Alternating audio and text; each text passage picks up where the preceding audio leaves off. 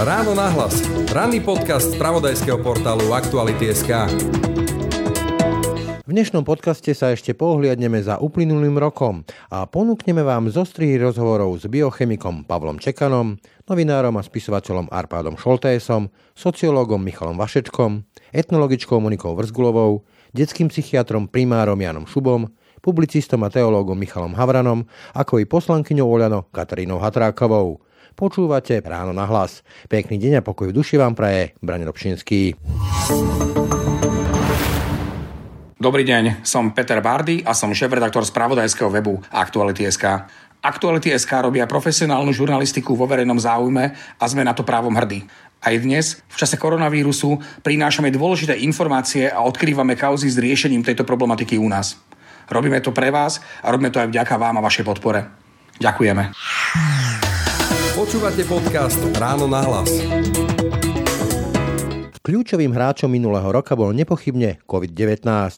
Ako sme boli pripravení na tretiu vlnu pandémie, som sa preto v júli pýtal biochemika Pavla Čekana. Poviem napríklad pri španielskej chrípke tá pandémia skončila tým, že v podstate ten vírus preskočil na ošípane a ja neviem, čo sa stane. Neviem, alebo zmutuje v nejaký iný variant, kappa, alebo ni, alebo fi, alebo neviem čo. A ten už bude zase možno infekčnejší, ale úplne, že s veľmi ľahkým priebehom. Veď máme kopec koronavírusov ináč v populácii, ktoré v podstate spôsobujú vyslovene, že znovu ľudovo povedané soplik alebo jemný kašel. Nevieme to predikovať. No ťažko sa to dá predikovať. Jednoducho, jediné, čo vieme, je, že je obrovský selekčný tlak na ten vírus a jediné, čo vieme, že čím rýchlejšie zaočkujeme a čím rýchlejšie potlačíme tú pandémiu týmto efektívnym spôsobom, tým znižujeme priestor tomu vírusu vytvoriť nový variant. Že ľudia sa nevedomujú, že to je presne naopak, že čím skôr sa zaočkujem, čím skôr pomôžem globálne aj svojej spoločnosti. si zamudrovať. Presne tak, on, jednoducho on vytvára nové varianty, lebo dlhodobejšie je v ľudskom tele. Čiže on musí prakticky vytvárať lepšie a lepšie varianty, aby sa lepšie a lepšie viazal na ten AC2 receptor v ľudskom tele a aby unikal prakticky buď liečbe, ktorú ten pacient dostáva, alebo ja neviem čomu inému, alebo povedzme už na dobudnutej imunite z predchádzajúcej infekcii.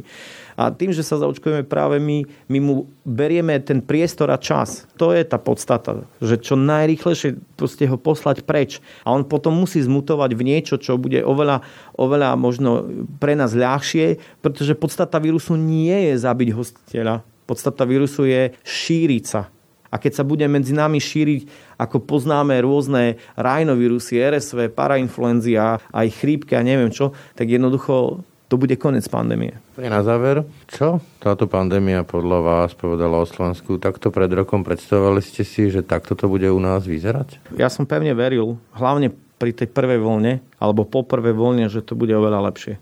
Priznám sa, že ja keď som videl tej prvej vlne, ako sa ľudia dokázali zomknúť a aký altruizmus preukázali, veď tu bolo kopec aktivít, kde sa darovali veci, testy, rúška, ja neviem čo všetko, tak ja som si hovoril, wow, akože to je spoločnosť, to je príklad pre celý svet.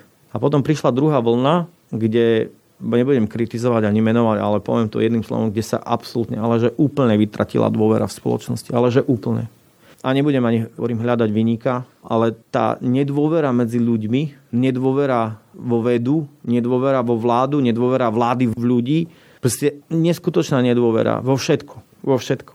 Spôsobila veľmi zlú druhú vlnu a spôsobuje to, čo teraz prežívame, že aj stiažuje to prípravu na tretiu a obávam sa, že s takouto nedôverou, s tými otvorenými nožnicami, s škatulkovaním ľudí a neviem čím všetkým, toto spôsobí ešte, ešte, ešte aj ťažšiu tretiu vlnu, ako by sme mohli mať. Začína leto a ja prosím všetkých, aj všetkých mienkotvorných ľudí, všetkých, ktorí majú nejaký vplyv v tejto krajine, nech si toto naozaj uvedomia, lebo každý z nás je súčasťou kampane. Každý z nás.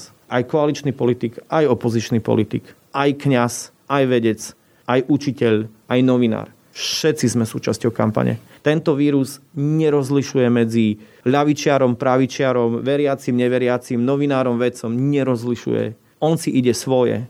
A keď my si takto pôjdeme svoje, s touto dávkou nedôvery, s touto dávkou populizmu, s takouto dávkou self-propagácie a vyslovene, že exhibicionizmu, lebo ja, lebo to je moje zdravie, lebo to je môj, lebo ja, tak dopadneme znovu zle. A ja nie som samozrejme žiaden verejný činiteľ, nič. Ja nemôžem ľudí že vyzývať. Ale aspoň môžem urobiť ako obyčajný človek, že vás prosím všetkých, ktorí počúvate tento podcast, ktorí proste máte nejakú možnosť niečo ovplyvniť alebo ľudí presvedčiť. Prosím vás, tá tretia vlna je nezvratná, jednoducho príde a je to na nás, ako ju zvládneme. Proste nechodme do nej s touto dávkou nedôvery je to jedno, či to je vakcína, či hoci čo. Zomkníme sa, lebo to je jediná cesta. Nás tá tretia vlna nezničí, nezničí zdravotníctvo, ona nás zničí ako spoločnosť. A ktokoľvek príde po tejto vláde, prevezme krajinu rozorvanú s obrovskou dávkou nedôvery medzi ľuďmi. A ja sa bojím toho, že každý, kto chce žiť trošku lepší život v spoločnosti, ktorá si váži jeho prácu, ktorá si váži jeho vedomosti, odbornosť a usilovnosť jednoducho z tejto krajiny odídu. Politické a spoločenské reálie zasa v septembri hodnotil novinár a spisovateľ Arpád Šoltés. Zaujímalo nás i to, či ako spoločnosť skutočne nemáme naviac. Obávam sa, že v tomto okamihu spoločenská objednávka nepožaduje viac. To je asi náš najväčší problém. Mali sme tu predtým, povedzme, že nejakých že ľavicových populistov, aj keď v podstate ani na tej vláde Roberta Fica nič zvlášť ľavicové nebolo, alebo určite nie sociálno-demokratické. Ale nemajú. To nie je úplne sociálno-demokratické, takže sociálna demokracia sa naozaj zaujíma práve o práva menšín, o životné prostredie a o podobné témy a naozaj Roberta Fica nemôžeme obviniť, že by bol niekedy niektoré z týchto oblastí významne pomohol. Momentálne tu máme nejakých pravicových populistov, ale myslím si, že bežný volič, že veľká časť elektorátu ani len toto nevníma ja si myslím, že spoločenská objednávka v týchto voľbách bola, že sme nahnevaní a chceme pomstu, chceme lynč. A keď táto súčasná garnitúra, v ktorej hodnotení sa s tebou celkom stotožňujem, že je to chaos, je to diletantstvo, sú to nepremyslené kroky, až na pár výnimiek práve tých naozaj ultra radikálnych, temných, neoľudáckých prúdov, ktoré veľmi dobre vedia, čo chcú a dlhé roky sa na to pripravujú a teraz zacítili svoju šancu. V tejto situácii v nejakom období asi nevyhnutne začnú klesať politické preferencie, budú prichádzať problémy a najjednoduchší spôsob, ako ich kompenzovať, bude práve to, že dať ľuďom tú pomoc pomstu, o ktorú stoja, si niekoho naozaj verejne lámať v kolese na námestí, obrazne povedané. Nejaké gilotíny pre Roberta Fica a tak ďalej? Obávam sa, že áno, lebo to je lacné. Môže tomu brániť justícia, ktorá je predsa nastavená nejakým spôsobom, že ak chceme niekoho zavrieť, musíme to vedieť dokázať, že niečo spáchal, čo ja si myslím, že v niektorých týchto prípadoch právne bude úplne nemožné. A mám obavu, že garnitúra, ktorá má k dispozícii nejakú ústavnú väčšinu, by sa mohla pokúšať oslabovať zákonné mechanizmy, ktoré naozaj chránia občana pred svoj vôľou štátu v takýchto prípadoch. A zo začiatku to bude populárne, čiže bude potlesk, že hurá, zavreli Mali sme XY a vidíme to aj teraz, že niekoho berie súd do väzby. Áno, berie sa tu väzba ako trest. No, ten človek je technicky nevinný do okamihu, kým súd právoplatne nerozhodne, inak on je naozaj nevinný, ale tu všetci oslavujú spravodlivosť, čiže absolútna hlúposť. A ja mám obavu, že často berú do väzby aj takých ľudí, ktorých by v podstate ani nemuseli, že nie je na to nejaký racionálny, relevantný práv. Dobre vyzerá na kamerách. Hej? Áno, je, je to populárne a preto... Dobre, ale potom, keď si nastane ten okamih, že jednoducho vyšumia tie obvinenia, že nie je dosť argumentov na obžalobu alebo neviem čo podobné. Tí ľudia výjdu z tých väzieb, ja neviem, vymyslím si Kajetan Kičuro alebo podobne, to sklamanie bude strašné. A nielen to sklamanie, ale ako vidíme práve aj teraz tí istí sudcovia, ktorých oslavovali, že tých ľudí brali do väzby, čo je akože veľmi nepríjemné rozhodnutie pre toho človeka, ktorý v tej väzbe skončí, pretože je notoricky známe, že podmienky vo väzbe sú rádovo horšie ako vo výkone trestu. Je často zneužíva na vyšetrovacími orgánmi ako istá forma nátlaku, že radšej sa priznaj, pôjdeš do výkonu, rýchlo si to odsedíš, že tam ti bude oveľa lepšie. A vlastne tí istí sudcovia, ktorých rozhodujeme za toto, že inak v celku neškodné rozhodnutie, pretože z pohľadu procesu to rozhodnutie nie je nejaké zásadné zase. A potom, keď ten istý súd nakoniec toho človeka oslobodí, lebo jednoducho nie je dostatok dôkazov o jeho vine, tak budeme tých istých súdcov kameňovať a linčovať, čo mi už príde, že absurdné. Pre mňa je symbolom eh, slovenskej mentality film Polnočná omša. Jeden eh, syn partizán, druhý gardista, potom sa stretnú otca na polnočné večery, alebo to idú na polnočnú omšu. V tejto krajine nikdy neboli tendencie nejaké také fanatické riešenie. Vždy to bolo také, že nejak to uhrajeme. Uhrali sme to za socializmu, uhrali sme to za fašizmu nejako. Samozrejme bez pochybňovania deportácie a arizácie. Sme tu nastavení na nejaké také tie fanatickejšie riešenia? Ja si myslím, že na Slovensku to skon skončí takým zvláštnym mixom maďarsko-polského riešenia, kde ideológia síce bude zohrávať veľmi dôležitú úlohu, ale nebude to úplne tak, že kto nebude katolík, ten skončí v base. Bude to mať ťažšie, ale necháme ho žiť. Že kde to bude nastavené dosť tým spôsobom toho klanového hospodárenia, ale keď bude niekto šikovný, bude mať šancu sa v tom presadiť. Takéto presne takéto slovenské, že vždy niekoho poznám, kto niekoho pozná, nejak sa to utrasie a vybaví. A v konečnom dôsledku, keď sa pozrieme vôbec na nejakú našu, nazvime to, že národná stratégia prežitia, za tisíc rokov. Ak odhliadnem od slovenského národného povstania, ktoré bolo naozaj že exces v slovenskej histórii, my sme nikdy nemali tendenciu linčovať, ale ani za niečo bojovať sme veľmi hrdí na to, že naše protesty boli nenásilné. Ja som na to naozaj hrdý, ja sa z toho teším. Naozaj na tých námestiach nepadla jediná facka. Tam nebol rozbitý jeden výklad. Čo je úžasné. To bolo ako november 89. Všetci nás za to obdivujú, ale v podstate ono to vychádza z tej našej národnej mentality, že my nemáme radi násilie. My sa budeme nafúkovať v krčme a možno tam padne nejaká po papuli, ale my proste nevezmeme zbrania nepôjdeme bojovať ani za seba, ani za iných. My sme v tomto trošku také šváby Európy. My prežijeme všetko. Lebo keď je zlé, my zalezeme do ďúry, niekde do škáry, tam sa uskromníme, trošku nás niečo možno bude viac bolieť, budeme hladnejšie, chudobnejšie, ale my to prežijeme, my nebudeme s nikým bojovať, my nepôjdeme prelievať krv. Čo nám dáva istú nádej do budúcnosti, že tu naozaj nepotečie krv, že sa tu nebude úplne že v politických procesoch zatvárať do basy, ale bude to mať iné následky, napríklad práve to, že opäť budeme zalezení v škáre, budeme chudobnejší, budeme mať menej možností, naše deti budú mať menej možností, čo teda mne nepripadá úplne ako pokrok my tu vlastne fungujeme na takom vôdzovka, že americký sen, že budem tvrdo pracovať a dodržiavať zákony, tak sa budem mať stále lepšie a lepšie a hlavne moje deti sa budú mať lepšie ako ja. Ja neviem, či si ešte dnes ja myslím, že moje deti budú žiť v lepšej dobe, ako som vyrastal v nej ja. Myslí si, že sme teraz na nejakom vrchole toho dobrého, tejto civilizácii a teraz bude nejaké obdobie, keď si vyžerieme to, čo sme zanedbali? Ja to považujem za veľmi pravdepodobné, lebo to, čo sa deje na Slovensku, vlastne nie je náš špecifický problém. Vidíme obrovský globálny trend, vidíme to v Spojených štátoch, vidíme to v západnej Európe, vidíme to naozaj takmer všade. Ja mám obavu, že naozaj zomierajú poslední pamätníci poslednej veľkej globálnej vojny. Poslední ľudia, ktorí si naozaj pamätajú jej priame následky, že aké to bolo zlé nie len cez vojnu, ale naozaj aj jednu, dve dekády po nej. A dnešní ľudia, ktorí si to nepamätajú a už si to možno nepamätajú, alebo už to nedostali ani zo svojej rodiny z rozprávania rodičov, povedzme, že dnešní dvaciatnici, tak pre ne už socializmus je že dejepis a nerozumejú tomu. Oni majú pocit, že čokoľvek je pre nich v tomto okamihu, že nejaký diskomfort, možno aj z nášho pohľadu bezvýznamný, tak oni majú pocit, že toto je zlé, toto je naozaj zlé a musí prísť niečo iné. Ako no, to, ja teraz akurát uh, som tu mal poslanca Blahu, ktorý sa prirovnáva k obetiam Urvalka z 50 rokov, alebo tu máme proste deti, ktorým zoberú mobil s Facebookom a oni majú zrazu pocit cenzúry. Áno, čiže ľudia vlastne dnes, keď objektívne vzaté vlastne sa jednotlivec nikdy nemal materiálne, ale aj z pohľadu nejakých osobných slobôd tak dobre ako dnes, ale tí dnešní ľudia si myslia, že toto je zlé, lebo oni už nevedia, aké je to, keď je to naozaj zlé.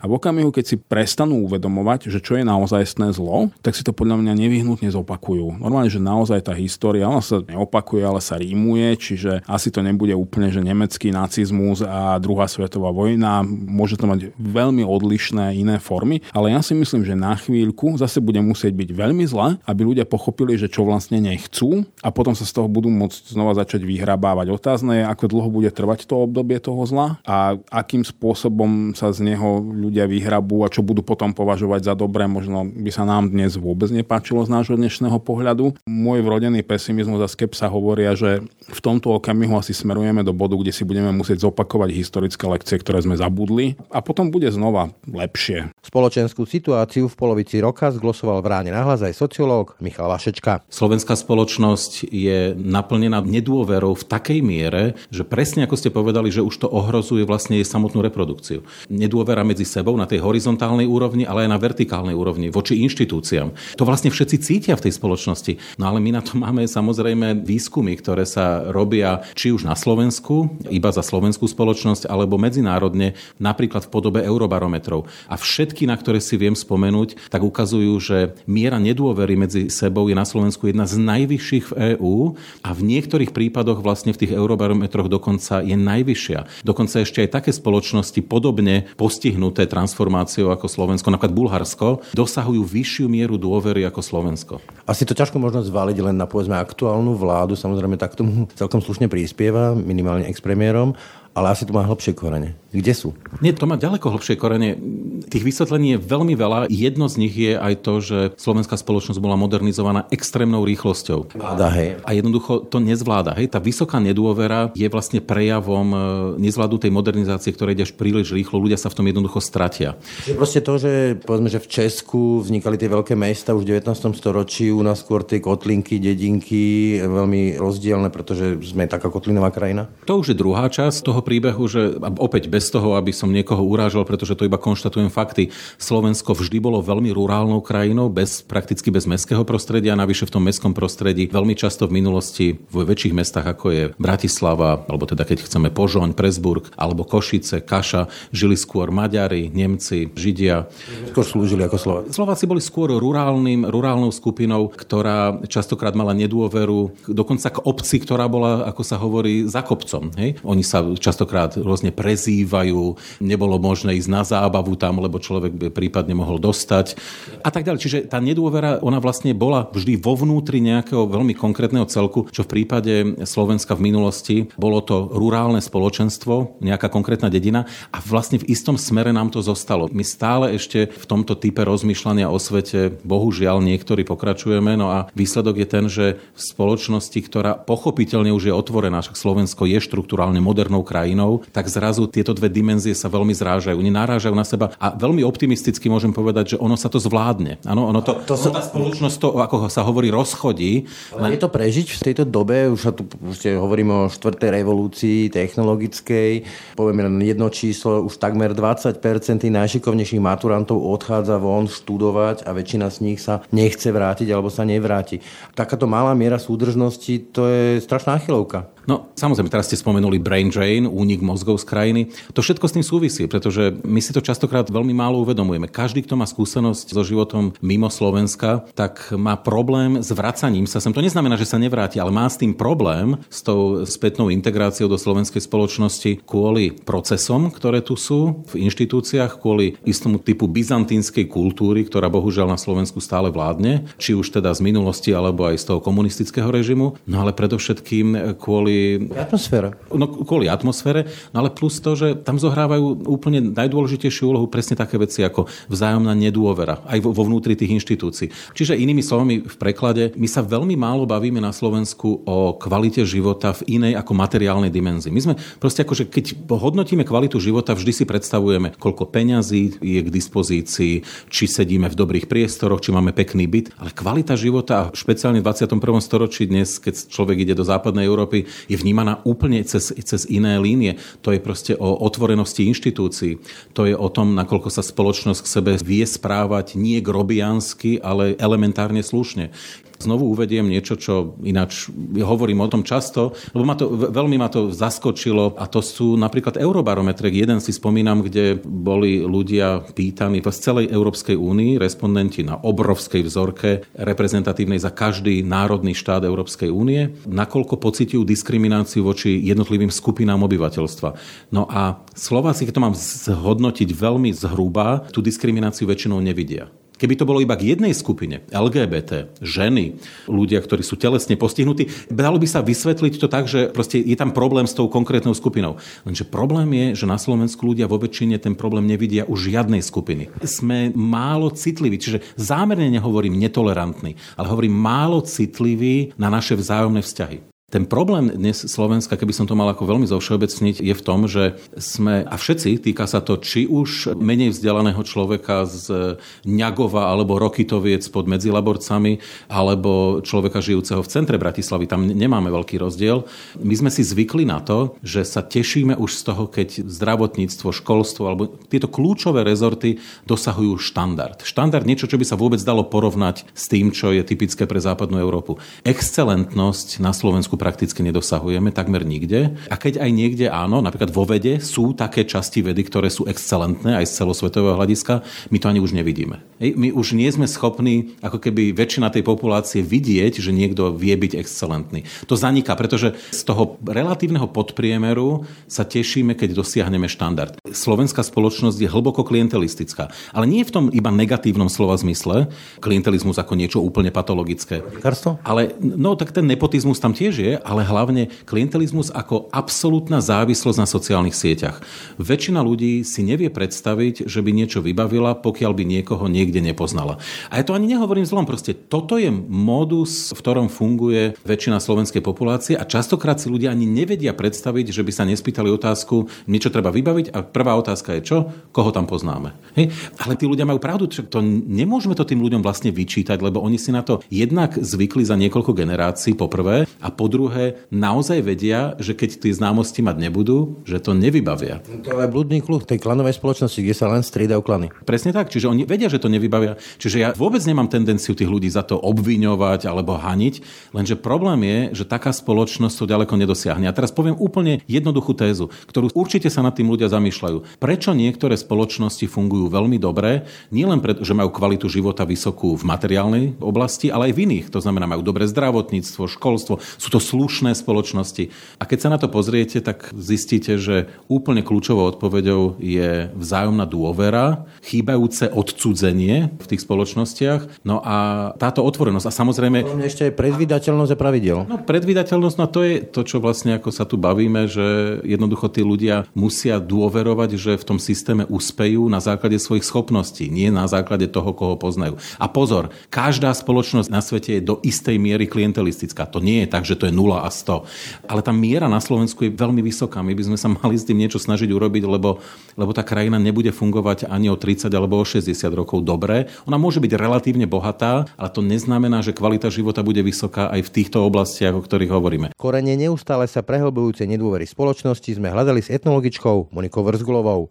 Tá ponúkla verejnosti závery jej výskumu o dobe socializmu a to prostredníctvom osobných spomienok jeho súčasníkov. Ak by som mohla vymenovať nejaké predsa len kľúčové body, ktoré charakterizujú to spomínanie všetkých tých ľudí, ktorých sme interviovali, tak myslím si, že presne toto je jeden z nich. Ten paralelný akoby život. Jeden na verejnosti, jeden privátny. Ľudia spomínali na to, čo sa od nich očakávalo a oni, keďže chceli mať pokoj, tak to spravili. Ľudia sa strašne neradi pozerajú do zrkadla a priznajú si, kto sú, že či si vedia tí ľudia priznať, že si klamali do vrecka, ak tomu hovorím ja, alebo ich to dolámalo a jednoducho žijú s tou lžou aj teraz.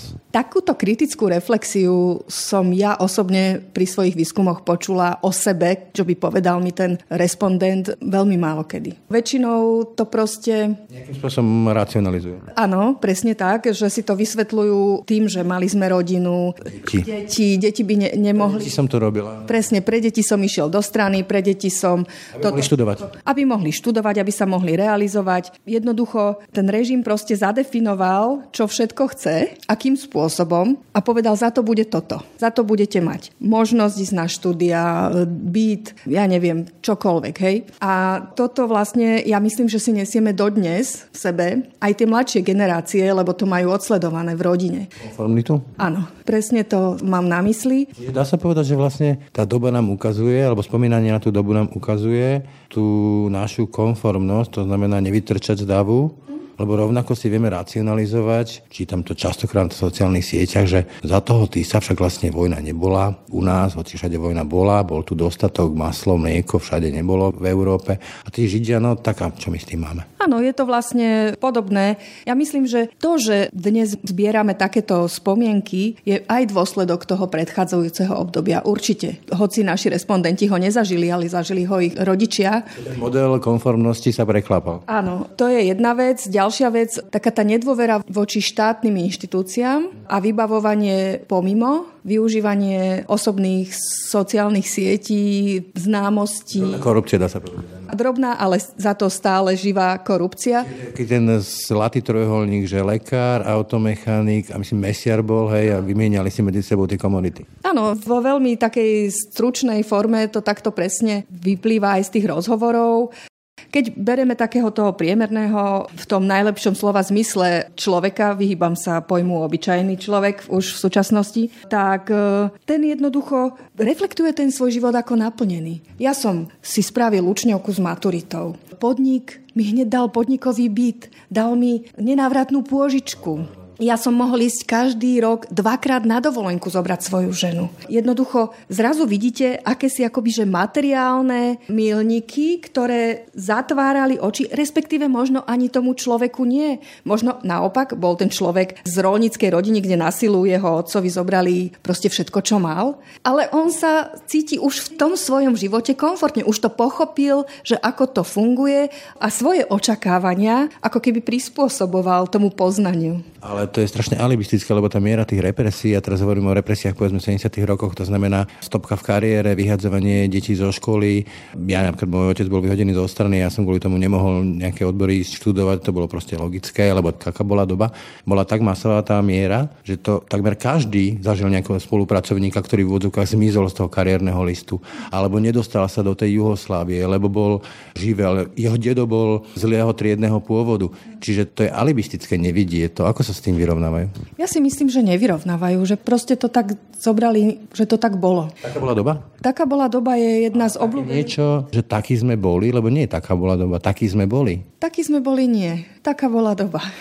Podľa mňa je to nebezpečné, lebo aj dnes v podstate žijeme, ako som hovorila, veľakrát v tých e, spomienkách životných naši respondenti porovnávajú dnes a vtedy. A to, čo žijeme dnes, Všetci vieme, čo žijeme. A ešte odhliadnem aj od pandémie, pretože my sme robili výskum aj predtým, než to tu začalo. Tak to, ako nefunguje ten štát správne, alebo tak, ako by mal, že nie sú korektné vzťahy, že politické elity to nemyslia až tak vážne s tou krajinou a ide to až na tie úrovne tej lokality, kde ten človek býva. Tak ako keby hovoril, že ja nevidím ani taký veľký rozdiel, akurát je viac strán a v tom sa zle orientuje, lebo predtým bola tá jedna, vedeli sme, čo od nás chce a tak sme sa zariadili. A, a teraz je chaos, teraz je to neprehľadné, tá situácia je neprehľadná. Ten strach z vrchnosti v úvodzovkách, tu je stále ten akoby istý, akorát ju menej jasne vedia ľudia čítať a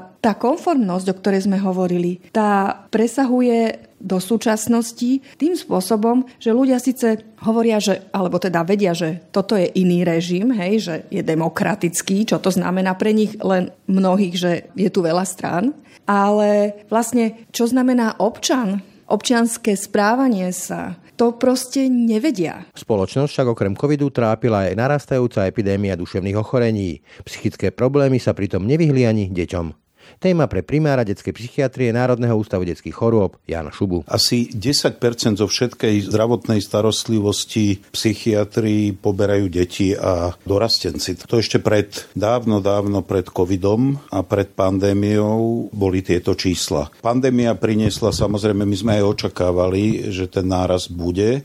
Možno sme nedocenili celkom, lebo ten nárast je naozaj dvojnásobný, ako sme pôvodne plánovali. Dneska na klinike detskej psychiatrie, kde teda obhospodarujeme 20 lôžok akutných, v zásade riešime iba akutné stavy. To znamená presne to, čo ste hovorili. Úzkosti, depresie, samovražedné myšlienky, samovražedné pokusy. Keď to položím do ľadského jazyka, tak povedať trochu vám horí za petami, lebo keď to zaramčujem ešte minulosťou pred pandemickou, ani vtedy psychiatria nestihala potrebám pacientov. A dodám jedno číslo, niečo cez 40 detských psychiatrov. Celé, 47, 48 momentálne. Celé Slovensko? Celé Slovensko má pod 50 detských psychiatrov. Inými slovami, keď e, vám skočím do reči, ak e, to dieťa nespácha niečo urgentné, alebo neocitne sa v nejakom urgentnom stave, tak čo viem, to sú mesačné a mesačné čakačky. Áno, áno je to tak. Áno, na lôžkach sa hasia tieto urgentné, závažnejšie stavy a ambulantní lekári našich ambulancií, vlastne okrem jednej kolegyne, ktorá má ambulanciu v Petržalke. Obhospodarujú celý tento veľký región, respektíve nám bezprostredne patrí Záhorie, juh Slovenska až po Galantu a celá oblasť Bratislavy, širšej Bratislavy a okolia. Na jednej strane sa hovorí, že deti sú veľmi rezilentné, proste vydržia veľmi veľa. Na druhej strane mohli čítať v tých dospelých, ktorí sú okolo nich, tú mieru neistoty, tú mieru obav, frustrácie. Čo to s nimi môže urobiť takáto doba? No, ja myslím, že ste to naznačili úplne dobre, že to hýbalo celou spoločnosťou, že tie pevné figúry otca matky, ktoré zrazu neboli celkom tak pevné, bol tu strach, bol strach z pandémie, zmnožilo sa domáce násilie, zvýraznil sa konzum legálnych aj nelegálnych drog, prinášal množstvo stresových e, situácií pre mladých ľudí, pre deti. Obmedzenie tej školskej dochádzky, to obdobie pobytu doma pri počítači nie je ideálne pre to dieťa. Takže aj deti, ktorým predtým sme vyslovene svojím spôsobom limitovali používanie elektronických zariadení, momentálne sa dostávali pod mnohohodinové vplyv elektronických zariadení, počítačov, hier zobralo si to svoju daň v náraste tých úzkostných porúch a samozrejme toto obdobie bolo pre deti a dorastencov ťažké, ale potom aj návrat do školy. Vlastne sa objavili veci, že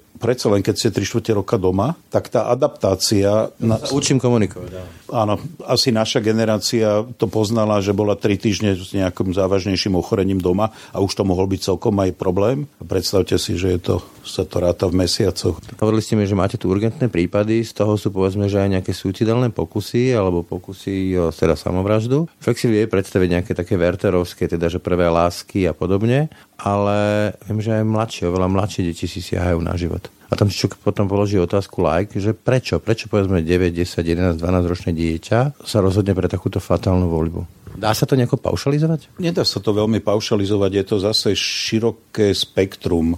To zahrňa sociálne tlaky, skupiny sociálne vylúčené, rodiny, ktoré nevedia poskytnúť tomu dieťaťu dostatočnú podporu, deti z rodín, ktorých sociálny status je nízky, ale rovnako detí, ktoré sú z rodín, ktoré majú veľmi dobré ekonomické postavenie. Sú to deti, povedzme, aj kde podkladom môže byť zanedbávanie, emocionálne, zneužívanie, sexuálne zneužívanie. Takže tie suicidálne pokusy v nižšom veku treba ešte jemnejšie a detailnejšie analyzovať, pretože tam je to veľmi také pestré. U tých dorastencov je to trošku aj to Werterovské, ako ste povedali, že to prichádza s tou životnou krízou alebo s hľadaním tej svojej vlastnej identity. Ale momentálne sa mi zdá, že je to trošku aj teda ako keby, prepačte, aj modná záležitosť, že tá snaha alebo tá tendencia svoje vlastné emočné alebo napätie, nespokojnosť e, akýmsi spôsobom povedzme pretaviť v fyzickú bolesť tí mladí jedinci, ktorí sa seba poškodzujú rezaním, pálením, rôznymi spôsobmi, to povedzme pred tými 20-25 rokmi bolo veľmi zriedkavé. Rastie to? Rastie to enormne. Momentálne tie prípady, ktoré teda sú na klinike a tí mladí ľudia, ktorí sú hospitalizovaní, to sú presne títo úzkostne depresívni, seba poškodzujúci, vyhrážajúci sa samovražedným konaním. Okay, to môže byť, že sú tak slabé ego, alebo naopak e, sú pod takým veľkým tlakom, povedzme, že očakávaní? Viete, je to asi zmes, sú tam ľudia so slabým egom, neistým egom, sú tam ľudia s veľkým egom,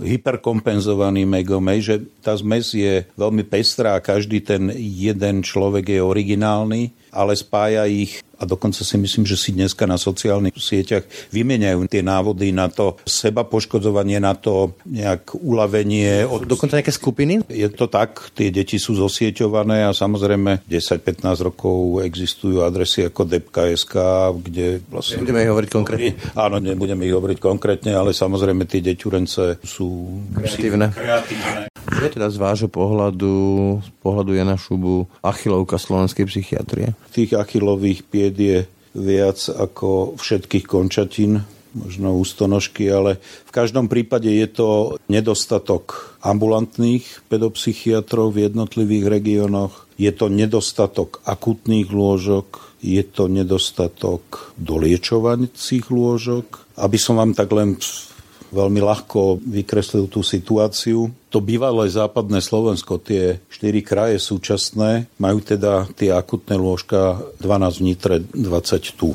tento veľký región, v ktorého spadajú veľké mesta, ako je samozrejme hlavné mesto Bratislava, Trenčín, Žilina, proste nemá, nemajú žiadne doliečovacie kapacity. Ja si myslím, že sa nesprávame dobre k deťom Slovenska. Veľký ohlas vyvolal aj rozhovor o tzv. letničiaroch, teda letničných kresťanoch, s publicistom a teológom Michalom Havranom. To je jeden z najväčších, myslím si, že aj výhrad voči týmto letničiarským hnutiam, ako taká tá nekonečná ich bohorovnosť a predstava, že oni naozaj, títo ľudia sú naozaj úprimne v istom zmysle presvedčení o tom, že Boh je na ich strane a oni sú na strane Boha a všetci ostatní sú buď ovládaní démonmi, alebo ešte nie sú dostatočne konverzovaní alebo sú v situácii, keď sa majú pripravovať na prijatie Božej moci.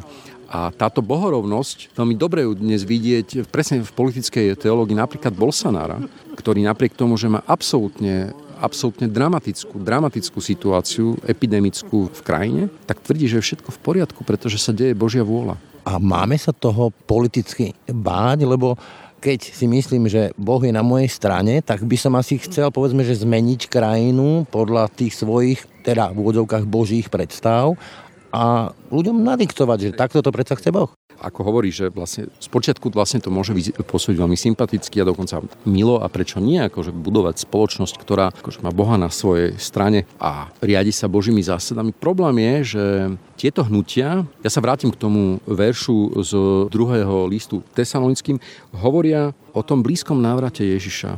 A to je vlastne najväčší problém, ktorý definuje vlastne ich veľmi problematický vzťah k súčasnosti a k svetu. Pretože manichejsky, že svet je zlý. Svet je zlý, to je jedna vec, svet je zlý. Nejdu až do takého heretického uvazovania, že svet nestvoril Boh, ale demiurg, ako si to mysleli napríklad Katari, Bogomili do istej miery, niektoré gnostické valentianské sekty a tak. Ale, a to je veľký problém, myslia si, že za tento svet už nemá zmysel bojovať, pretože čo skoro končí.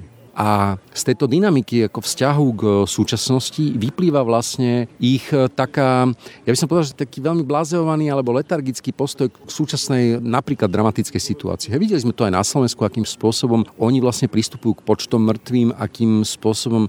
Napríklad to bolo to, že Marek Krajči sa dojímal viac v podstate nad svojou demisiou, než nad tými číslami? Áno, pretože nepovedia to nikdy nahlas, ale naozaj vnímajú svet tak, že deje sa to, čo sa má stať a deje sa to preto, lebo Boh to chce. A kto sme my, aby sme zachraňovali ľudí, ktorí podľa nich majú umrieť na COVID, pretože Boh to tak rozhodol. A to je vlastne taká tá akoby ezoterická doktrína charizmatických letničarských hnutí, ktoré sa vyznačujú veľmi zaujímavým fenoménom a v tom vlastne nie sú moderné, ale ostávajú na tých pozíciách, ktoré my v stredoveku poznáme z rozmanitých siekt a ktoré hovoria, že svet je natoľko skazený a veľmi dobre to vidieť, ako oni neustále zdôrazňujú skazenosť a korupciu. Korupcia je veľmi dôležité slovo v ich e, teologickom systéme a to je jedno, či hovoria o korupcii politickej na Slovensku, alebo hovoria o morálnej alebo náboženskej korupcii, keď kritizujú cirkvi alebo všeobecne spoločnosť. Hovoria, že svet je skazený, ale na rozdiel napríklad od iných e, typov e, cirkevných hnutí, ktoré sa snažia naozaj pomáhať ľuďom, zlepšovať svet, liečiť v nemocniciach, tak oni hovoria, nechajte to tak, čím skôr to vyhnie, tým skôr svet skončí a tým skôr sa vráti Mesiaš keď si spomenul píchu, tak myslím si, že v tomto oni najviac narážajú, pretože naozaj tvrdia, že, a to častokrát vidíš aj na tých rôznych poslancoch, na tých, ako, ktorí sú z rôznych strán dnes v parlamente, ktorí stále hovoria, oni hovoria ako v množnom čísle a stále hovoria, že oni vedia, čo si myslí Boh a čo chce Boh so slovenskou spoločnosťou. Tí, pre ktorých je ešte pápež e, heretik, liberál? To sú oni, pretože tie charizmatické letničarské hnutia dnes už nie sú iba výsadou protestantov, protestantismu. Nie sú to iba také tie klasické anglosaské pentakostálne hnutia, ktoré majú nejaký svoj príbeh zo Severnej Ameriky, odtiaľ sa dostali do latinskej. Sú aj v katolických kruhoch a áno, Oni proste trpia, nazval by som ho syndromom absolútnej neomilnosti, absolútnej neomilnosti vo všetkom a potom dochádza k takým tým e, výrokom, že Boh má veľké plány so Slovenskom a v zápätí zistíme, že máme 11 tisíc mŕtvych na ochorenie, kde niekoľko tisíc tých e, úmrtí bolo odvrátiteľných, keby sa neurobili zlé politické rozhodnutia. Ale my si nevieme, myslím, nasimulovať ani ten e, pocit sebavedomia a tej vnútornej spokojnosti so sebou, ktorú príslušníci letničiarských církví alebo zborov majú, pretože je to do veľkej miery magický pocit a pre tých ľudí to konštituje absolútne kľúčovú vec v štrukturovaní ich osobností. Pochybnosti. Absolútna absolútna strata pochybností. Luther bojoval s tými pochybnosťami na hrade? Nie, letničiari nemajú nikdy žiadne pochybnosti. Ani o tom, čo hovoria, ani o tom, čo píšu, ani keď rozprávame o politickom kontexte. Robia chyby? Je to v poriadku, pretože oni plnia... Plánu? Je to súčasť plánu. Oni stále naplňajú Božiu vôľu a hovoria, že oni vlastne jediní ju poznajú, tú Božiu vôľu. Vrátim sa k tej európskej tradícii, ku ktorému dospela civilizácia v Európe po takých strašných veciach ako 30-ročná vojna, na Slovensku príbeh Jozefa Tisa a genocída vlastných občanov, oddelenie štátu a církvy ale ja sa teda vrátim k týmto hnutiam, aká je ich predstava o politike. Ty spomínaš také dva zaujímavé príklady, desivé príklady, Savonarola a Cromwell. Áno, myslím si, že finálnou fázou letničarských hnutí je nastolenie teokratického modelu spoločnosti. Pre tých, ktorí si to dnes už nevedia predstaviť, ale chceli by nejaký príklad, tak pripomeniem napríklad hnutie Moláhov a Chomejnyho režim v Iráne, kde jedno náboženské hnutie, jedna odnož islamu kontroluje od jadrového programu cez výdaj občianských preukazov a vodičákov až po potraviny, ktoré sú povolené v obchodoch absolútne všetko. Je to akýsi permanentný núdzový stav, ktorý však nie je spôsobený pandémiou ochorenia, ale pandémiou myslenia, pretože všetky tieto náboženské hnutia spája odmietanie nástrojov myslenia tak, ako ich konštruovala napríklad aj európska veda, dokonca aj európske kresťanské tradície od renesancie a a, ktoré sa dajú nejakým spôsobom pomenovať ako kritické vyhodnocovanie, permanentné kritické vyhodnocovanie reality, v ktorej žijeme. Letničiari vlastne rezignovali na kritické posudzovanie stavu seba samých a dokonca aj spoločnosti. Silne zarezonoval, a to i v odborných kruhoch, aj rozhovor s poslankyňou Oľano Katarínou Hatrákovou. Tu sme si pozvali k mikrofónu pre hlasovanie za Kotlebovský návrh na zmenu ústavy. Ten by fakticky znemožnil adopciu detí rovnako pohľadnými ľudskými pármi, ako i právnu existenciu transrodovým ľuďom. Ja tvrdím, že celkovo o téme akoby transgender alebo, alebo vôbec ideológie, ktorá s týmto sem k nám akoby prichádza, o tom celom je treba viesť diskusiu. Ak sa bavíme špecificky o tom, či je treba viesť diskusiu o odoberaní detí homosexuálnym párom, ja tvrdím, že nie pretože homosexuálne páry deti vychovávajú. Môžeme sa samozrejme baviť o cestách, že aké deti vychovávajú. Pokiaľ je to biologické dieťa jedného z toho páru, tak e, tam neprichádza do úvahy vôbec žiadne odoberanie, ak sa teda nebavíme o tom, že by tamto dieťa náhodou bolo týrané. Tak ako by to dieťa bolo odobrané zo štandardnej rodiny. Čiže ja nevidím dôvod na odoberanie detí homosexuálnym párom. Nikdy som to netvrdila, to len aby bolo jasné. Ak by sme sa bavili o momentoch, že nie je to biologické dieťa ani jedného z tých dvoch partnerov toho rovnako orientovaného páru, tak tam môžeme diskutovať, pretože téma osvojenia je veľká téma. Máme veľa detí v detských domovoch, celý systém sociálno-právnej ochrany a osvojenia detí nám v podstate krachuje. A áno, ak sa ma opýtate, že či by som preferovala, keď by sme mali jedno dieťa, mala by som si vybrať štandardnú rodinu matku a otca a dvoch ľudí rovnakého pohľavia, áno, preferoval by som matku a otca, ak by sme hovorili o ideálnom prípade jedného dieťaťa. Čiže by ste normálne že skúmali sexuálnu orientáciu žiadateľa o dieťa? neskúmala by som sexuálnu orientáciu. Žiada... Ako na to inak chcete prísť?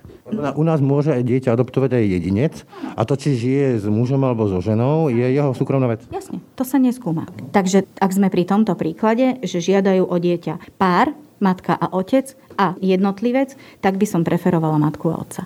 Ale určite by som nesledovala, že či ten jednotlivec žije alebo nežije s niekým rovnakého pohľavia. Keby aj žil s niekým opačného pohľavia, preferovala by som preto dieťa rodinu, matku a otca. Čiže pár muž, muž alebo žena, žena sú menej? Nie. No Preferujete, to znamená, že dávate im viac bodov? Dávam im viac bodov, pretože áno, ideálne každé dieťa vzniklo z muža a ženy a z môjho pohľadu k zdravému psychickému vývinu potrebuje obraz muža a ženy. Čiže ak mu ho vieme ponúknuť, u páru, ale bavíme sa o tomto ideálnom prípade, že máme jedno jediné dieťa a rozhodujeme sa medzi dvomi pármi. Šalamún. Áno, ktorému ho ideme dať v úvodzovkách. Čiže áno, ak by sme predpokladali, že muž a žena môžu dieťaťu poskytnúť obraz mužského a ženského sveta, čo ja ako psychológ vnímam ako dôležité pre vývoj dieťaťa, pre zdravý osobnostný vývoj dieťaťa, áno, preferovala by som takúto rodinu pred jednotlivcom. Ale viete, že obraz muža a obraz ženy to sú rodové roly? Nie je pohlavné. Áno. Čiže obraz muža a ženy môže byť aj pár žena-žena alebo muž-muž? Áno, ale tu sme práve na pôde toho, že vieme, že je to tak, ale bavme sa o tom, či je to norma.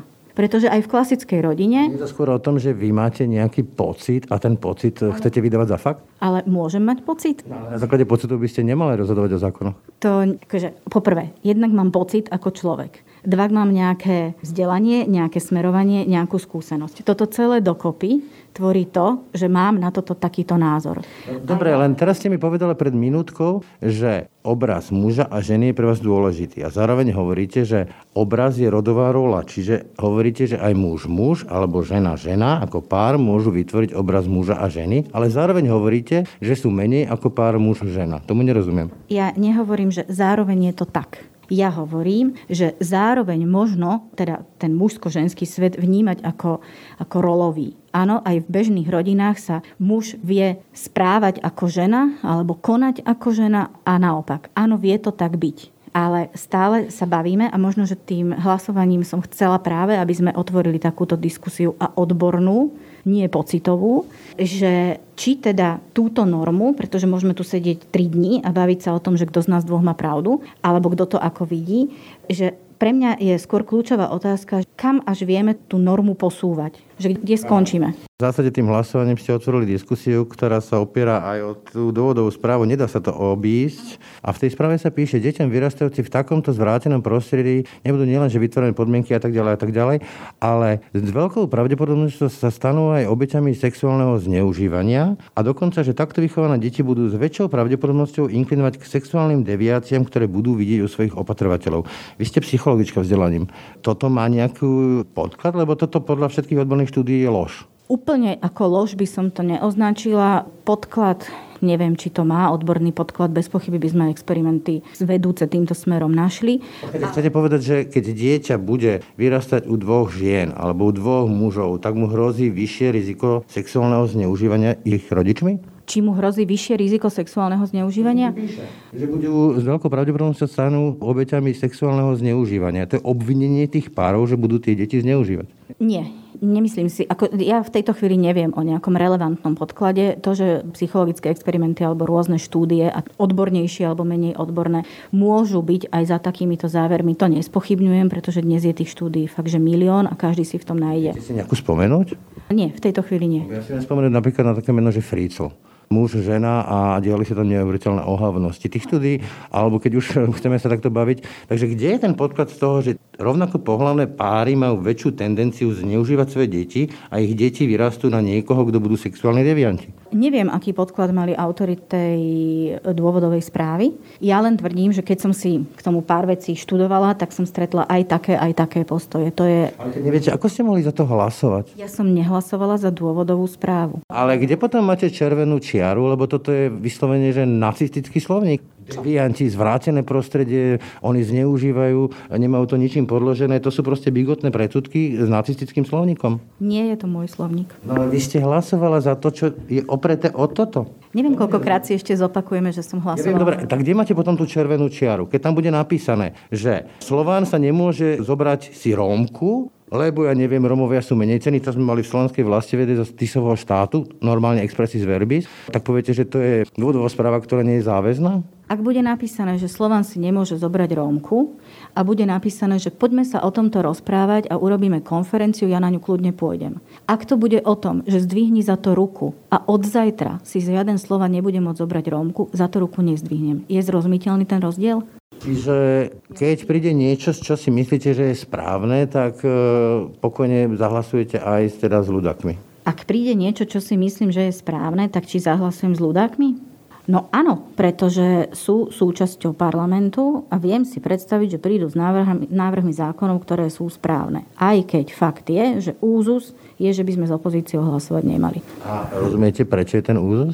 Rozumiem, prečo je ten úzus, ale v hodnotových veciach sme hovorili o tom, že budeme o tom veľa diskutovať a môže sa stať, že v hodnotových veciach budeme hlasovať aj s Kotlebovcami. Čiže hodnotový, váš hodnotový svet sa prelína s hodnotovým svetom Kotlebovcov? Chápem to správne? Ak hodnotový svet Kotlebovcov má 100 bodov, tak si viem predstaviť, že v dvoch by sa prelial. Čiže áno. Áno. Tak to už je z dnešného rána na hlas. Naozaj všetko. Všetko dobré v novom roku. Pekný deň a pokoj v duši praje. Brani Dobšinský. Všetky podcasty z pravodajského portálu Aktuality.sk nájdete na Spotify a v ďalších podcastových aplikáciách.